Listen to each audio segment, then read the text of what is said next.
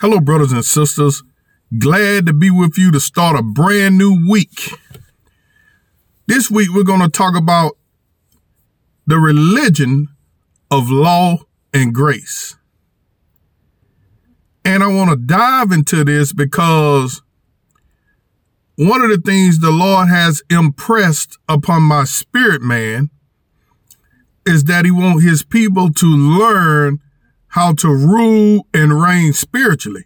but in order to, to do that, people got to be settled in their mind, which is the soulish realm, that they are righteous, that they are born again, that they are set apart to God. So actually, I'm going to be dealing with righteousness but I'm going to call it the, the religion of law and grace. Let's go to Genesis because everything began in Genesis. Father, as I begin, Lord, to release these words, I yield my faculties to you, Holy Father. I have your children here, Lord, listening. And I ask, Father, that you give them food. Give them words, Lord, that'll strengthen them, Lord, in their inner man, Father. I pray Use these lips, Lord, that you formed in my mother's womb. Use this spirit, man, that you created, Lord, uh, whenever you created me and caused me to do your divine will, Father. I ask you in the name of the Lord Jesus. So in Genesis, the third chapter and at the 14th verse, after uh, Adam and Eve had sinned, the Lord is about to pronounce the curse. In verse 14, Genesis 3 and 14, the Lord said, and the Lord God said unto the serpent, Because thou hast done this, thou art cursed above all cattle and above every beast of the field. Upon thy belly shalt thou go. So that lets me know that he wasn't on his belly at first and that he was in the class of a, of a cattle or a beast. But he didn't, he, he wasn't on his belly at first. So that's part of the curse. And thus shalt thou eat all the days of thy life. And I will put enmity between thee and the woman, and between thy seed and her seed. It shall bruise thy head, and thou shalt bruise his heel. Unto the woman he said, I will greatly multiply thy sorrow and thy conception. In sorrow, thou shalt bring forth children, and thy desire shall be to thy husband, and he shall rule over thee. And unto Adam he said, Because thou hast hearkened unto the voice of thy wife, and has eaten of the tree of which I commanded thee, saying, thou shalt not eat of it. Cursed is the ground for thy sake. So he never cursed Adam, but he cursed the ground. Remember that he cursed the ground. Cursed is the ground for thy sake. In sorrow shalt thou eat of it all the days of thy life. Thorns also and thistles shall it bring forth to thee, and thou shalt eat the herb of the field. In the sweat of thy face shalt thou eat bread till thou return unto the ground, for out of it was thou taken. Now, now he cursed the ground, but he telling them you come from the ground, right? See, this fleshly man was formed from what? Dust. It naturally comes from where? From the ground. See, so he's telling them you're going to do that until you go back unto the ground, for out of it was thou taken, for dust thou art, and unto dust shalt thou return. And Adam called his wife named Eve because she was the mother of all living. Now let let's let's go to the um to uh chapter four. And at verse one, it says, And Adam knew Eve his wife, and she conceived and bare Cain and said, I have gotten a man from the Lord.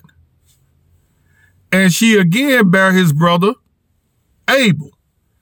And Abel was a keeper of sheep, but Cain was a tiller of the what? The ground. Now you remember God has cursed the ground. I want you to keep that in your mind. He has cursed the ground, right?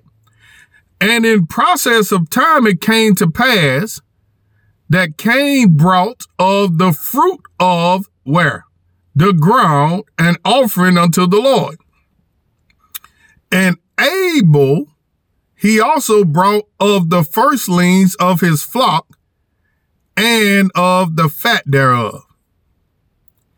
And the Lord had respect unto Abel and to his offering, but unto Cain and to his offering he had not respect.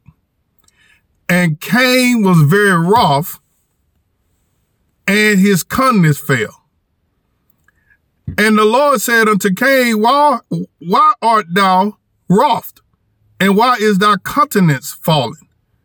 If thou doest well, shalt thou not be accepted? And if thou doest not well, sin lied at the door. And unto thee shall be his desire, and thou shalt rule over him.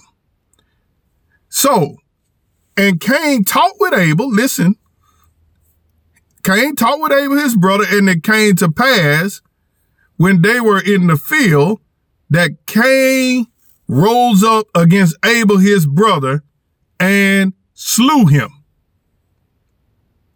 And the Lord said unto Cain, Where is Abel thy brother?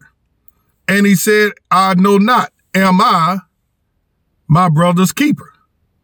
And he said, What hast thou done?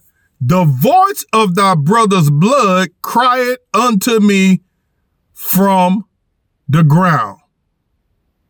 And now art thou cursed from the earth, which have opened her mouth to receive thy brother's blood from thy hand.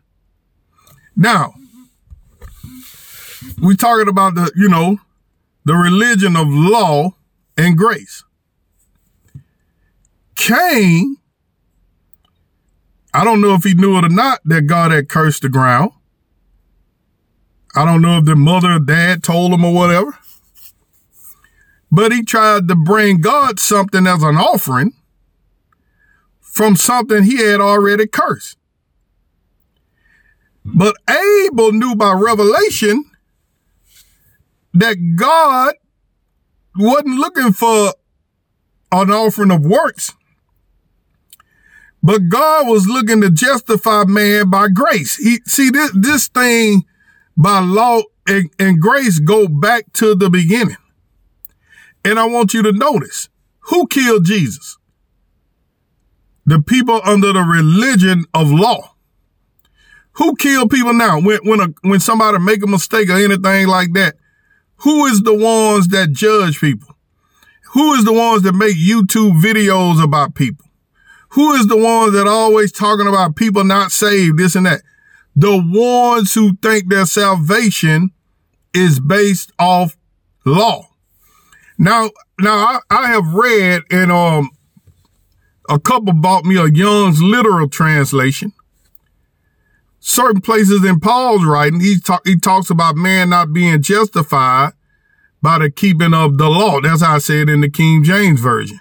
But in the original, it talks about the keeping of law, which meaning whether it's a rule you made up, a rule that was under the old covenant or whatever, you're not justified by law.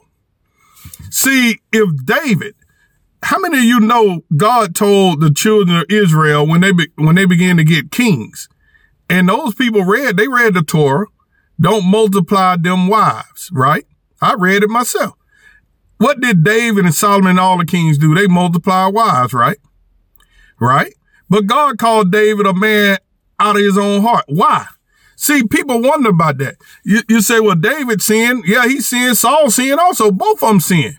But one of them was justified by grace and the other one was under law. See, David went into the priest, went and ate bread that only the priest could eat. He ate shewbread. Why? Because he had a mind revelation in his mind that he wasn't saved by law, but he was saved by grace. I'm just getting started, but I'm out of time. Be blessed.